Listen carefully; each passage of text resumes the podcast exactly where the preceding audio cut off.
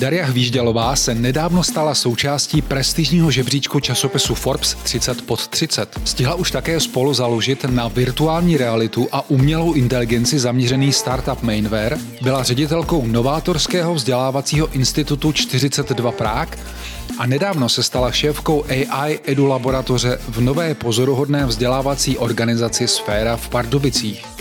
V rámci společného projektu rozhovorů o inovacích portálu Business Info a Týdne inovací jsme si s Dariou Hvíždělovou povídali o tom, jak dnes můžeme v různých oblastech umělou inteligenci co nejlépe využít. Co dělat proto, abychom z ní dostali maximum a také s čím vlastně může ve firmách pomoci nejvíc. Ale nejen o tom.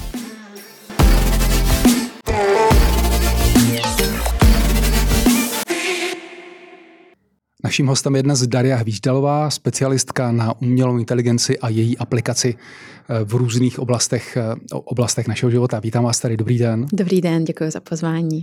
Vy jste člověk, který má neuvěřitelně široký záběr, působí v celé řadě organizací a firm. Ale napadlo mě začít tím aktuálním, což byl týden inovací před několika dny, na kterém jste vystoupila. A vy jste eh, mluvila nebo diskutovala na panelu, který se zabýval praktickou aplikací umělé, umělé inteligence pro eh, vlastně business, pro firmy. Tak mě by zajímalo, co jste tam říkala a eh, co zajímavého z vašeho pohledu tam zaznělo, co by si mohly firmy pro svůj praktický každodenní život z toho vzít si myslím, že ta diskuse byla opravdu zajímavá, zejména tím složením řečníků, že jsme mm-hmm. měli možnost, jak si vyslechnout, jak se to prakticky používá v konkrétních oborech, jako například v marketingu a taky to pokryt z hlediska odborního, z hlediska infrastruktury. A za mě tou hlavní myšlenkou, která tam vlastně zaznívala v průběhu celého panelu, bylo nebát se toho a vzdělávat se v oblasti umělé mm-hmm. inteligence, mm-hmm. protože vnímám to tak, že s nástupem a s popularitou nástrojů na bázi generativní umělé inteligence, což je něco, co se stalo tak zhruba před půl rokem s tím, že chat GPT najednou stal skoro nejpopulárnější hmm. aplikaci a umožnil spoustě lidí a i podnikatelů a i biznesu ten přístup a využití síly generativně je v podstatě napřímo, a tak e, teďka vlastně se skoro roztrhnul pídel s těmi napady a každý, každý týden se děje něco nového, takže za mě je strašně důležité nenechat si odradit tím, že je to velký komplexní téma, furt se děje něco nového, tak možná počkáme, jak se to vyvine. Právě myslím, že teďka naopak vzniká naprosto unikátní prostor k experimentům, nasázení a vlastně všichni jsou v dost podobné startovní pozici většinou. Ti, uh, ti kteří to zvládnou aplikovat, nejlépe a nejrychleji eventuálně ve velkém měřítku jsou spíše ti, které si připravili na to firmní infrastrukturu už nějakou dobu. Takže to byla vlastně další zajímavá myšlenka toho, že v rámci nějakých pilotních uh, aplikací a pokusů zavádění uh, je teďka krásná doba, protože uh, všichni vědí, co to je a všichni chtějí to nějakým způsobem využít. Ale pak ti skutečně výzvy přicházejí v tu chvilku, když firma z toho chce udělat součástí jejich vnitřních procesů a tam ti, které mají ti procesy a data v pořádku, tak určitě budou mít náskok. Takže z vašeho pohledu je eh, dobré si tu pozici hlídat, aby eh, nezůstaly firmy pozadu. Naopak je potřeba do toho eh, aktivně stoupit, zkoušet různé věci a hledat, co by jim ty různé aplikace, o kterých jste mluvila, mohly přinést asi. Určitě. Není, není dobré čekat teď. Určitě, protože opravdu v aplikacích těch generativní AI, tak v tuto chvilku neexistuje žádný univerzální návod, hmm. někdo, kdo by věděl nejlépe, jak to může fungovat. A ta úspěšnost je podle mě otázkou zavedení těch nástrojů do správního kontextu, naplnění daty, které jsou specifické pro tu konkrétní firmu a pro tu oblast a právě začlenění do procesy, které jsou pro ten obor taky specifické. Takže myslím, že teďka je to takové jako prostředí, které může trošku prominout nějaké chyby, nebo spíše všichni prostě jsou v tom opravdu, jedou na tom nadšení, takže je krásná doba experimentovat a hledat si to a pozorovat především proto, abyste se kdekoliv mohli rychle rozhodnout, jestli skutečně potřebujete vyvíjet něco sami, anebo jestli to je uh, vynález nějakého kola, které už vlastně někdo začal stavit a pracovat a spolupracovat na takových řešeních je vlastně teďka podle mě taky zajímavá cesta, která předtím nebyla tak populární. Mm-hmm.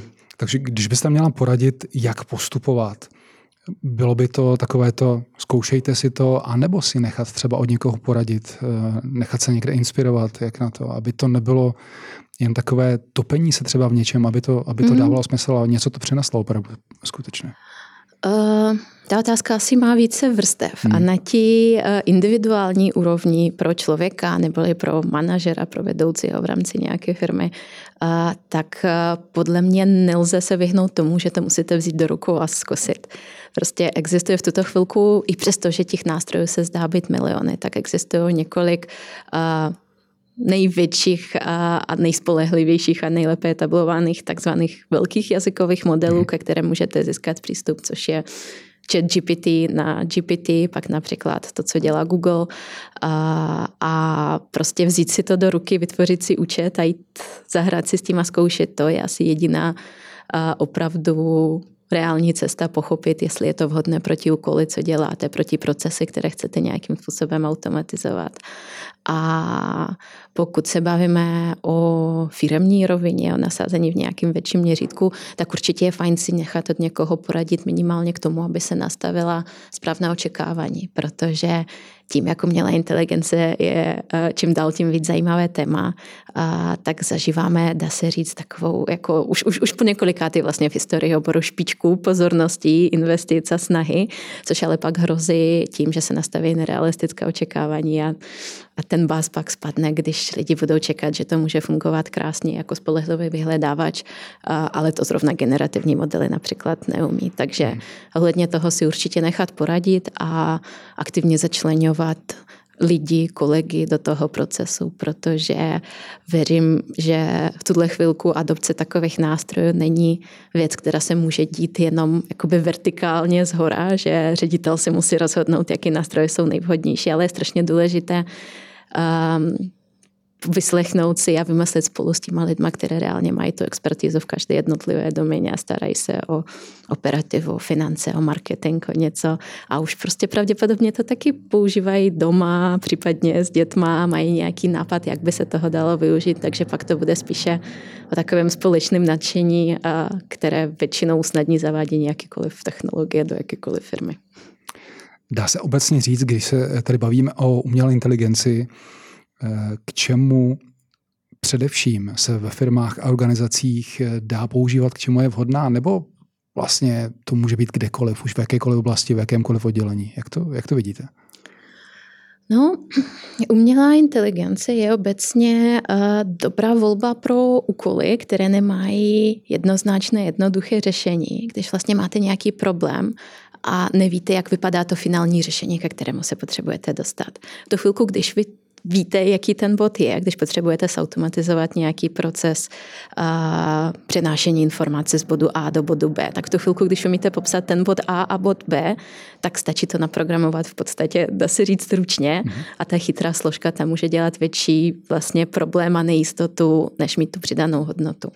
Proto je podle mě strašně důležité v praxi se vždycky zeptat, jestli existuje ten reální problém, který pomocí umělé inteligenci chcete řešit, nebo jestli je to něco, co vychází se snahy aplikovat tu technologii, protože je zajímavá.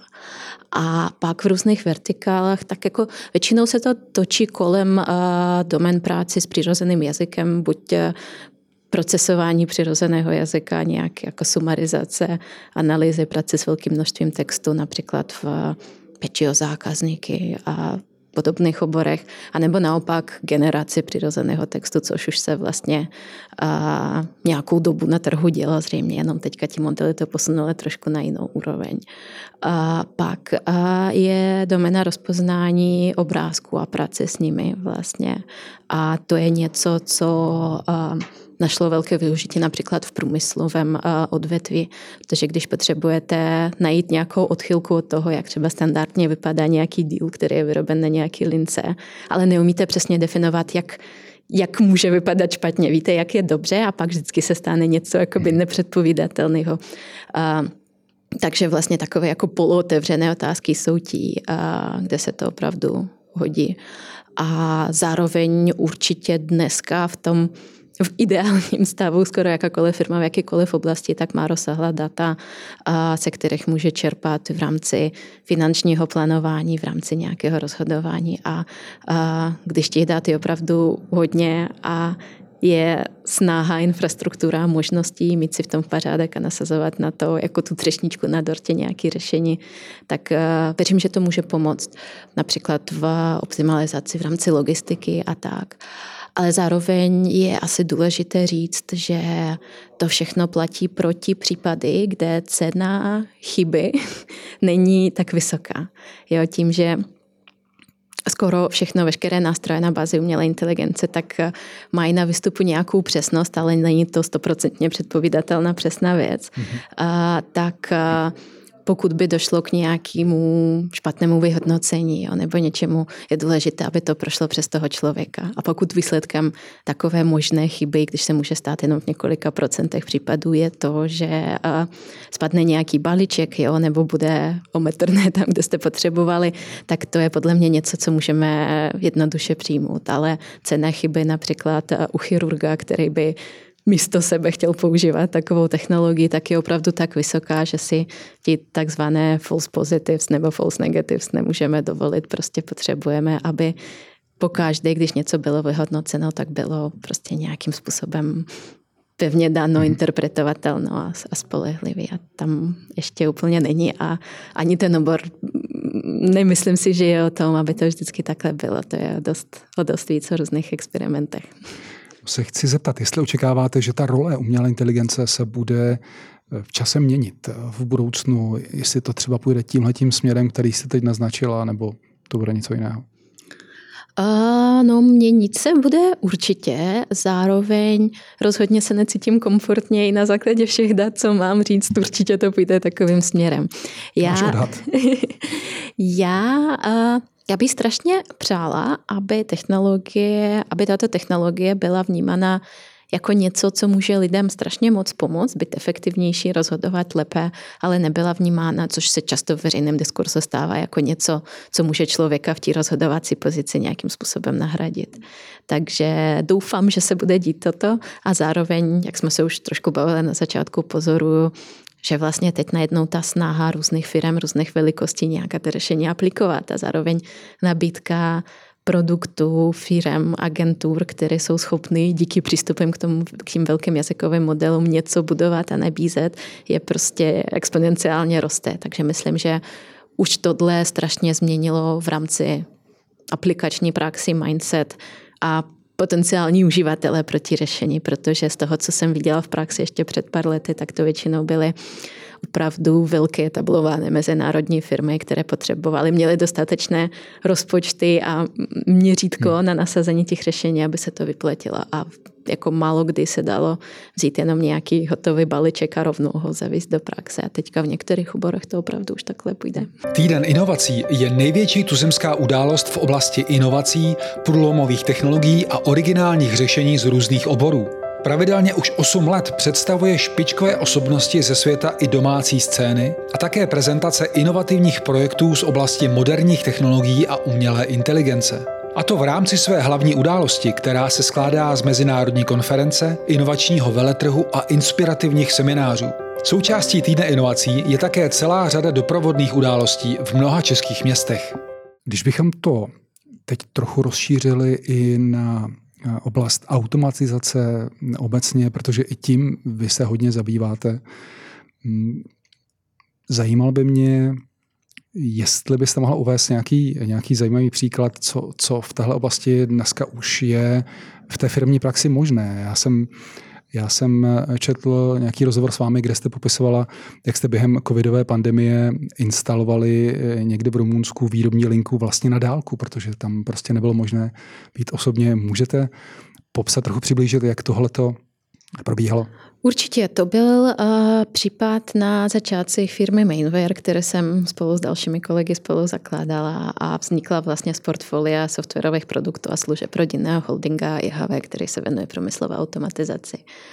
Ale zrovna v tomto případě například umělá inteligence nehraje až tak klíčovou roli, spíše v tom stavu opravdu vůbec žádnou, spíše než digitalizace procesu, protože Vlastně částečně Mainware vzniknul takovým způsobem, že jsme hledali možnost aplikací něčeho pokročilejšího v rámci rozsáhlých dát, které mají průmyslové výrobní firmy k dispozici v rámci um, těch výrobních línek.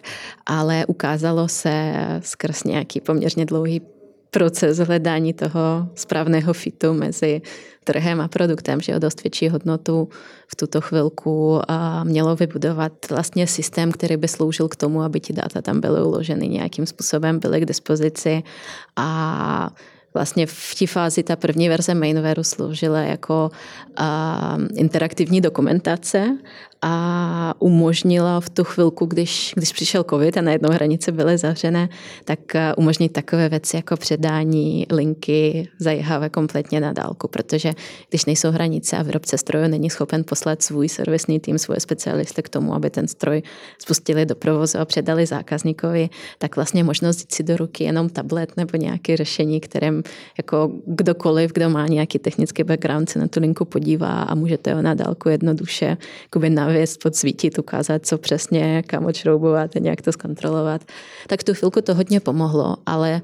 V ní... Takže vy jste, eh, že vám skáču do řeči, vlastně na dálku dokázali eh, tamní techniky navést eh, k tomu, aby to prostě instalovali sami pomocí pravděpodobně virtuální reality a tak dále. Co tam vlastně byl ten? Uh, jo, tak... Uh... Vlastně bylo to pomocí rozšířené reality. To byl v tu chvilku jeden z modulů vlastně díky tomu se dalo s interaktivní eh, dokumentací a 3D dokumentací pracovat takovým způsobem, aby, aby to bylo jednoduše pochopitelné. A zároveň ale to vnímám tak, že COVID asi pro spoustu různých eh, oblastí a případů sloužil jako jako období, kdy se dalo jednoduše uvědomit, kolik z těch věcí, které jsme si mysleli, že na dálku vlastně nejdou, ale zároveň technologicky jdou, tak eh, to udělal, z nich udělal věci akceptovatelné protože najednou spousta firm pracuje v remote first setupu, spousta schůzek jde na dálku, spousta takhle technických věcí, aspektů jde na dálku. A nemyslím si, a to myslím, že mě kolegy z oboru plně podpoří, že virtuální předání linky je něco, co by se stalo standardem. Je to, ale je to opravdu hezké nouzové řešení, když porovnáte to mezi možností hmm. vůbec nepředat nebo předat nějakým způsobem. Vy jste se v HV Group eh, mimo jiné zabývala tím, jak celkově integrovat nové technologie eh, do průmyslu. K čemu jste, eh, pokud by se to dalo trošku zobecnit, k čemu jste došla možná i ve smyslu, co byste poradila hm, jiným firmám, jestli třeba Existují nějaké konzultační firmy, které jim s tím, když se budeme bavit obecně o automatizaci, zavádění moderních technologií do, do té průmyslové biznesové praxe, tak eh, jak vlastně postupovat, aby, aby dokázali zjistit, v jakých třeba úsecích té firmy to opravdu dává smysl, aby to nebyly jen takové výstřely, které vlastně jako žádný užitek potom nepřinesou? Uh, Určitě bych to doporučila nějakým způsobem konsultovat a plánovat a věřím, že pro spoustu odvětví, no zejména v průmyslu, dává strašný smysl spíše hledat někoho, kdo se specializuje na ten váš konkrétní biznes, na tu vertikálu, a než jít za někým, kdo má široký přehled ve spoustě technologií. A protože i vlastně na příkladu Mainwareu bylo vidět, a to, to myslím si, že platí vlastně pro celý výrobní B2B segment, který je jako donedávna nebyl eh, vůbec typickým místem pro startupy, pro vznik nějakých nových menších firm.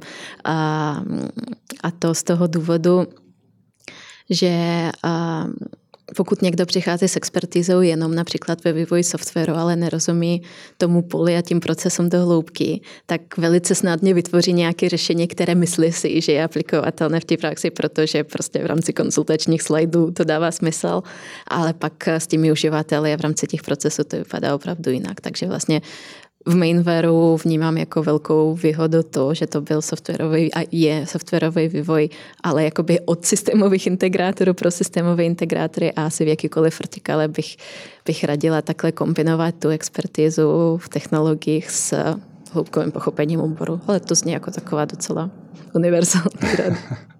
Businessinfo.cz to je zdroj ověřených zpráv, návodů a rad nejen pro podnikatele. Co všechno u nás najdete?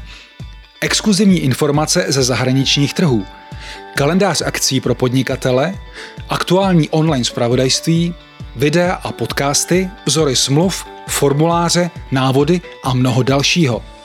Navštivte www.businessinfo.cz. Já jsem se vás chtěl zeptat, mě taky zaujalo, vy jste působila jeden čas ve společnosti Good AI, která se zabývá, pokud jsem to dobře pochopil, vývojem obecné umělé inteligence, což, jak jsem se dočetl, eh, by vlastně měla být schopnost adaptovat se na nové úkoly, aniž bychom jim museli eh, každý konkrétní problém popisovat a vlastně nabízet nějaký, nějaký výběr řešení. Eh, a že by to mělo znamenat maximální přiblížení se lidské schopnosti orientovat se v neznámém prostředí bez dat, která jsou daná předem. Tak jenom pro zajímavost, jak vy vnímáte vývoj té obecné umělé inteligence, v jakém stavu zhruba to je a jestli to někdy bude, kdy to bude. Eh, určitě jste ještě v kontaktu s nimi, sledujete to, jak, jak je ten stav podle vás?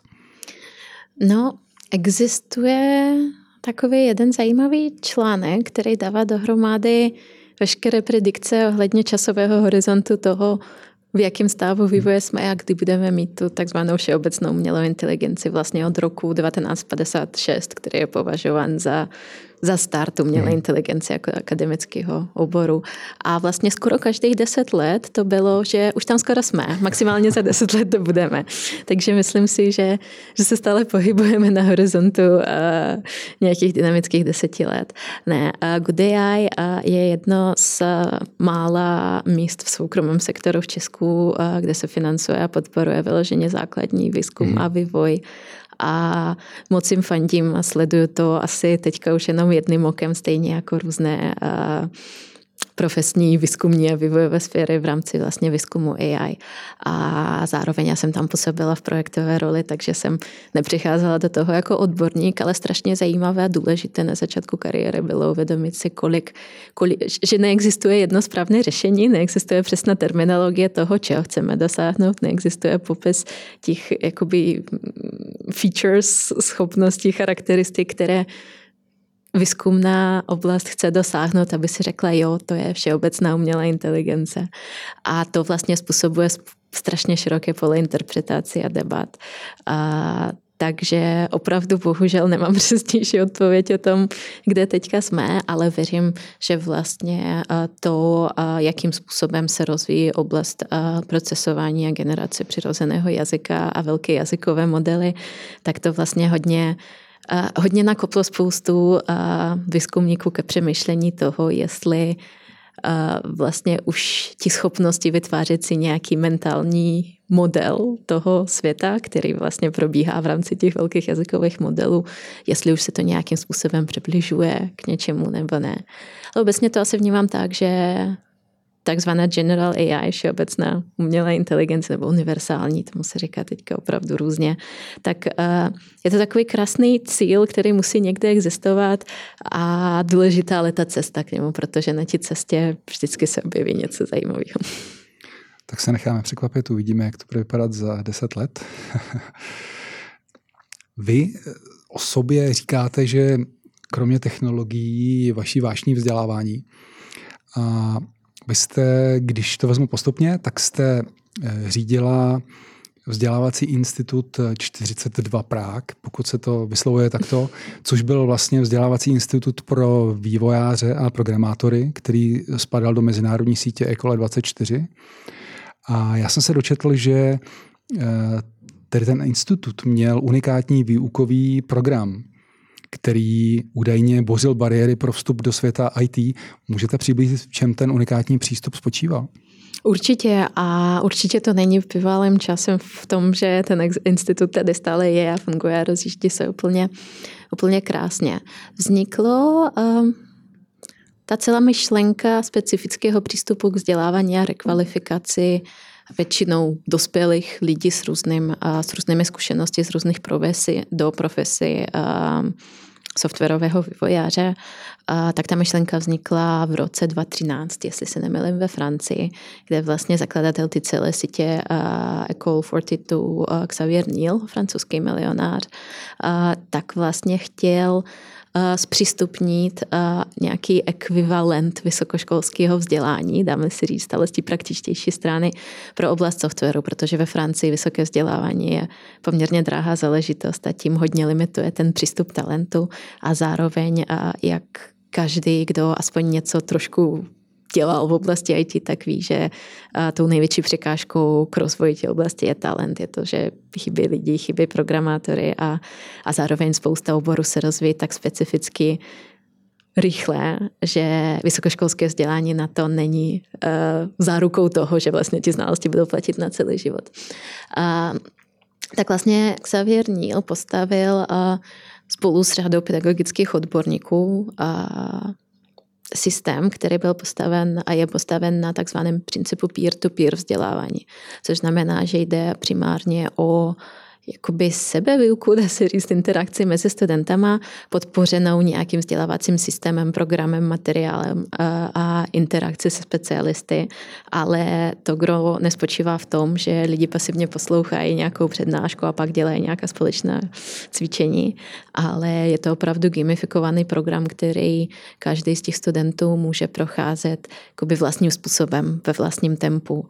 A začíná Začíná to z nějakých jednodušších projektů, a je to hodně projektově postavený. Zároveň existuje fyzický kampus, který je otevřen 24 na 7, takže každý si může to přizpůsobit podle toho, jakou, jakou zrovna má životní situaci a docházet tam třeba jenom o víkendu nebo jenom o večerech, anebo naopak, když se někdo rozhodne, že chce se změnit kariéru prostě drasticky rovnou a teď, tak eh, v podstatě být na tom kampusu furt a to pak definuje tu křivku učení a tu rychlost. A No, je to tak. Pak vlastně tato myšlenka a ten vzdělávací koncept se začal škalovat po celém světě, nejblíž k nám. A to původně vzniklo v Wolfsburgu pod taktovkou Volkswagenu a pak to byla Škoda Auto, která přinesla ten koncept sem do Česka.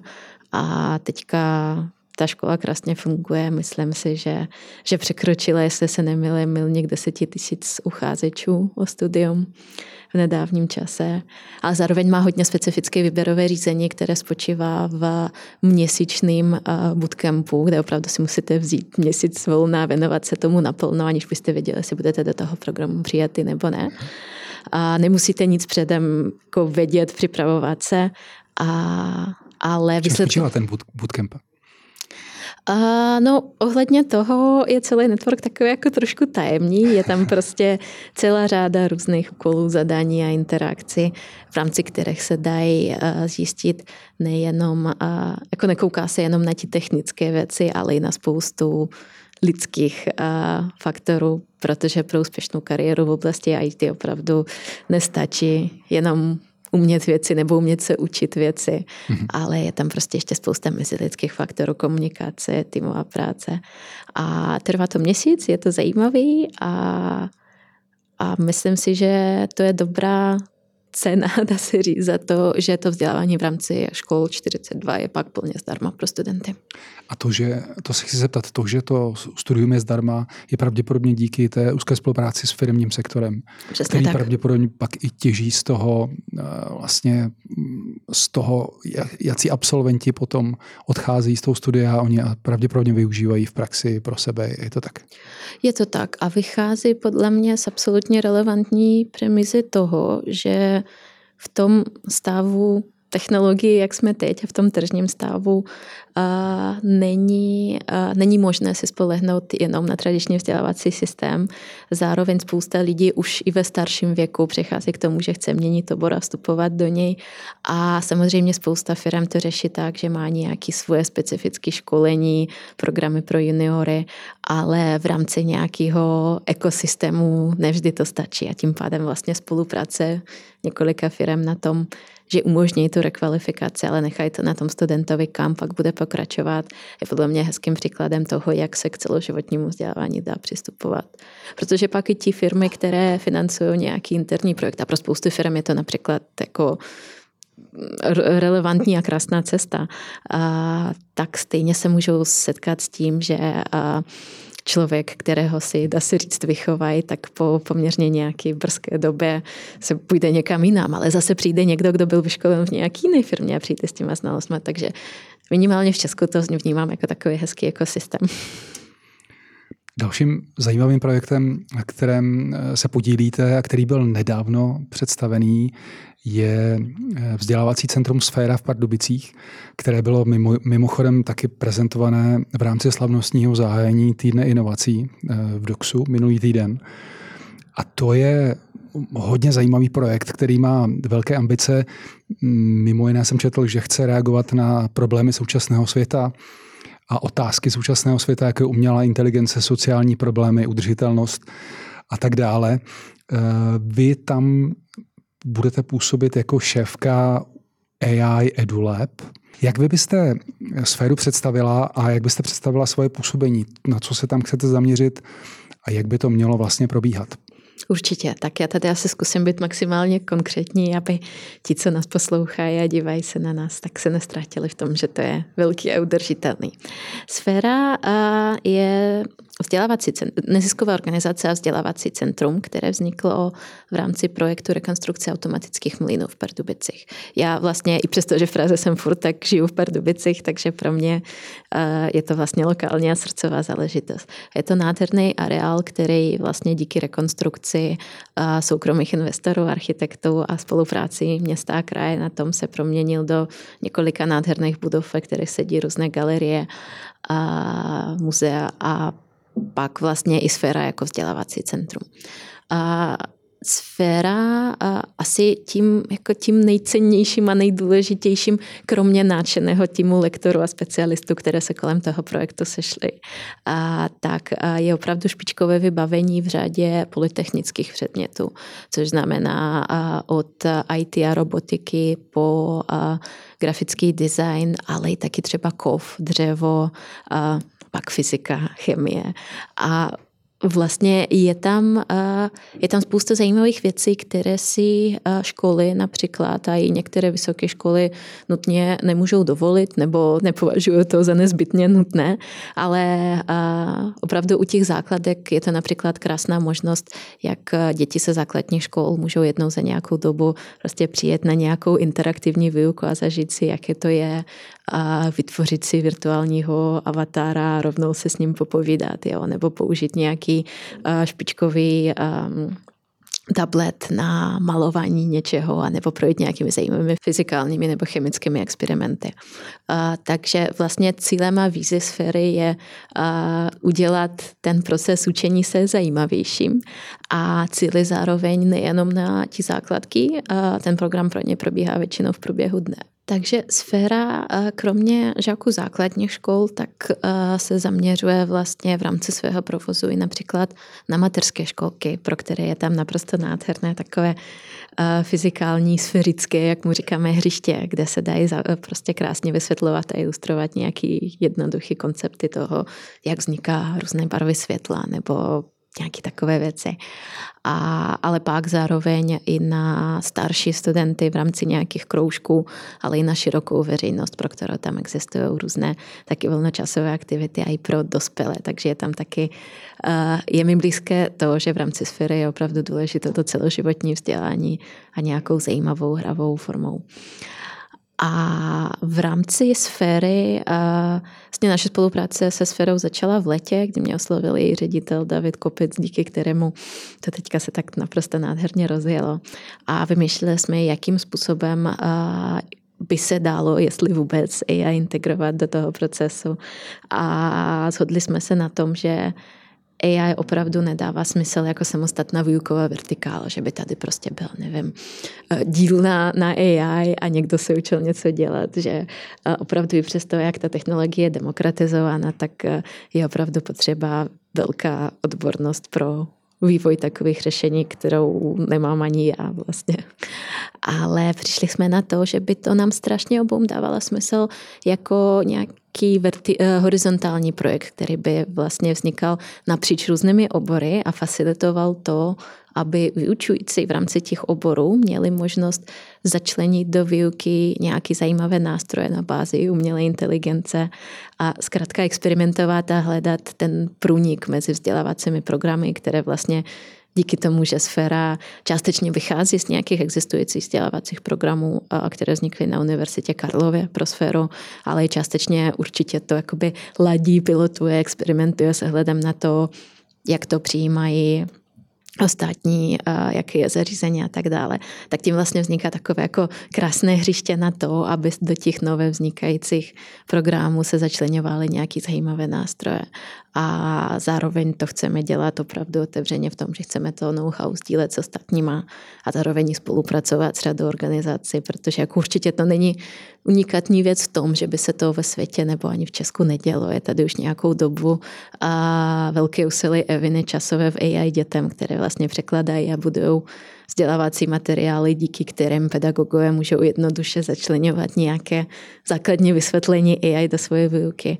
Ale vidím, jako svůj cíl a přidanou hodnotu právě spíše v těch zase systémové integraci, ale akorát těch materiálů a těch řešení do toho procesu vzdělávání a pozorování a učení se toho, jak tomu přistupují pedagogové, v jakou chvilku nějaký nástroj dává větší smysl a v jakou chvilku je prostě uh, důležité udělat krok zpátky. A...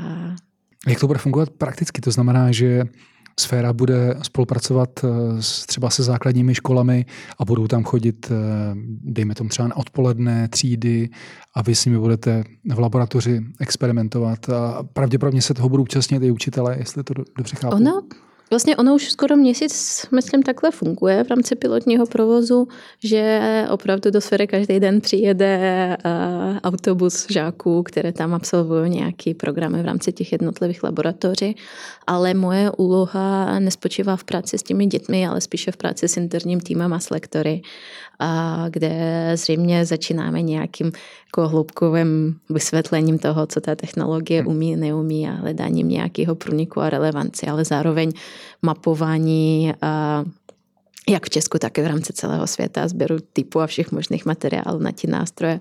A pak to vidím minimálně v té první fázi jako spíše systematickou spolupráci v tom, jak ten průnik najít, jak to začlenit, jak to popsat, jak to měřit, jak o tom psát, jak to případně publikovat a, a tak dále.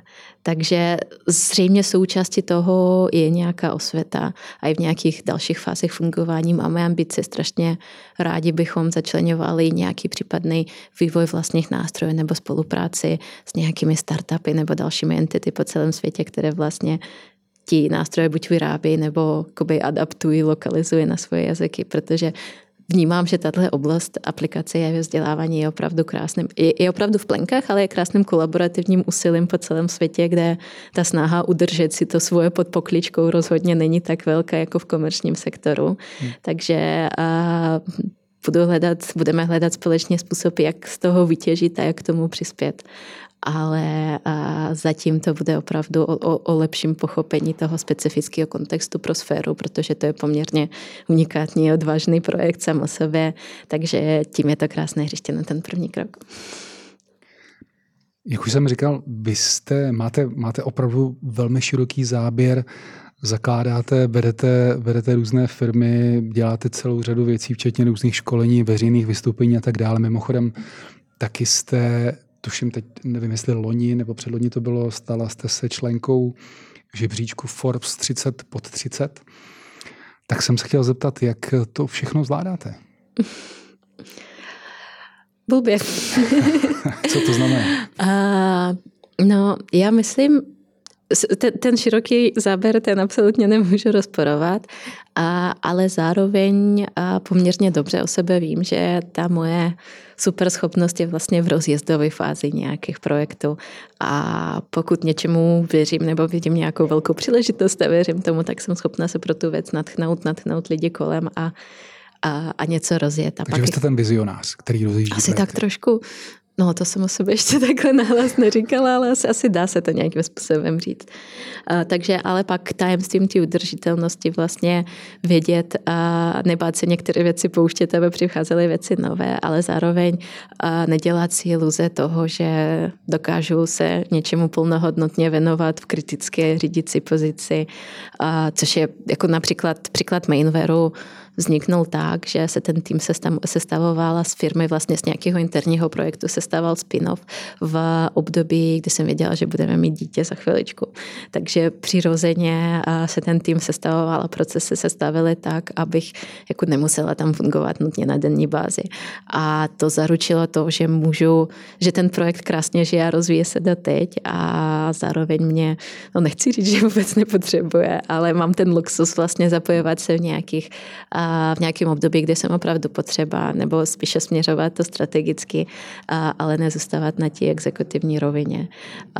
Ale to, to je možné jenom díky těm skvělým lidem, které tam jsou a, a je to opravdu luxus, toho jsem si vědoma. Když jste říkala, že ráda rozjíždíte nové projekty, tak co dalšího plánujete? Teď rozjíždíte sféru, ale máte nějaké další plány už, nebo teď se kompletně soustředíte tady na to?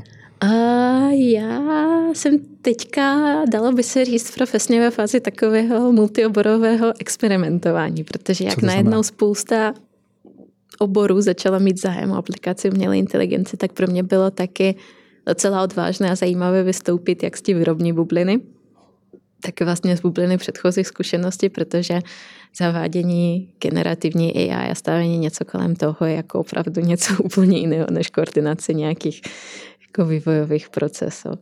A, takže z toho, co se teďka chystá, tak je poměrně zajímavá, věřím, akce, která se bude konat ale až v lednu, a, která zahájí projekt jménem Creative Edge, a, který se bude věnovat průniku generativní umělé inteligence a kreativních průmyslů. A to vzniklo to jako myšlenka a diskuse v rámci spolupráce s organizaci, neziskovou organizaci Fotograf, která se, jmenuje, se věnuje profesionální fotografii, dělá časopis, dělá výstavy a její ředitelka Markéta Kinterová, tak mě, nějak jsme se historicky seznámili k tomu, abychom prodiskutovali, co všechno je možné a z toho vlastně vznikne hezký, multi, hezký multioborový prostor, kde například budeme moci přivést do Prahy Borisa Eldaksena, což je fotograf, který vyhrál Sony, AI, Sony Photography Awards, celosvětovou fotografickou soutěž a následně prozradil, že to dílo bylo vytvořené umělou inteligenci, jo, čím se otevřel velký prostor k diskusi. Jo, ale taky tam budeme prostě pokryvat různé roviny od vizuální tvorby a grafiky po fotografii a po architekturu a dopad generativní AI na té oblasti, protože věřím, že je strašně důležité, stejně jako v jakýmkoliv eh, oboru, neříct si, eh, no my lidi už tady nejsme potřeba, už je to všechno jako nějaký až příliš komplikovaný, tak rezignujeme a čekáme, co bude dál, ale nebat se, lépe s těmi technologií seznamovat. A tak jakoby kolem toho za poslední dobu jsem byla součástí několika jako spíše experimentu a snahy pochopit, jakým způsobem fungují umělci, když dostávají do rukou tenhle nástroj. Takže tohle je spíše taková teďka koníčková rovina pro mě. Tak ať se to vydaří, děkuji vám za rozhovor. Taky moc děkuji. Rozhovor si můžete poslechnout i v audioverzi na podcastových platformách Spotify, Google Podcast, Apple Podcast a SoundCloud. A samozřejmě pro vás připravujeme i další rozhovory se zajímavými osobnostmi inovačního světa.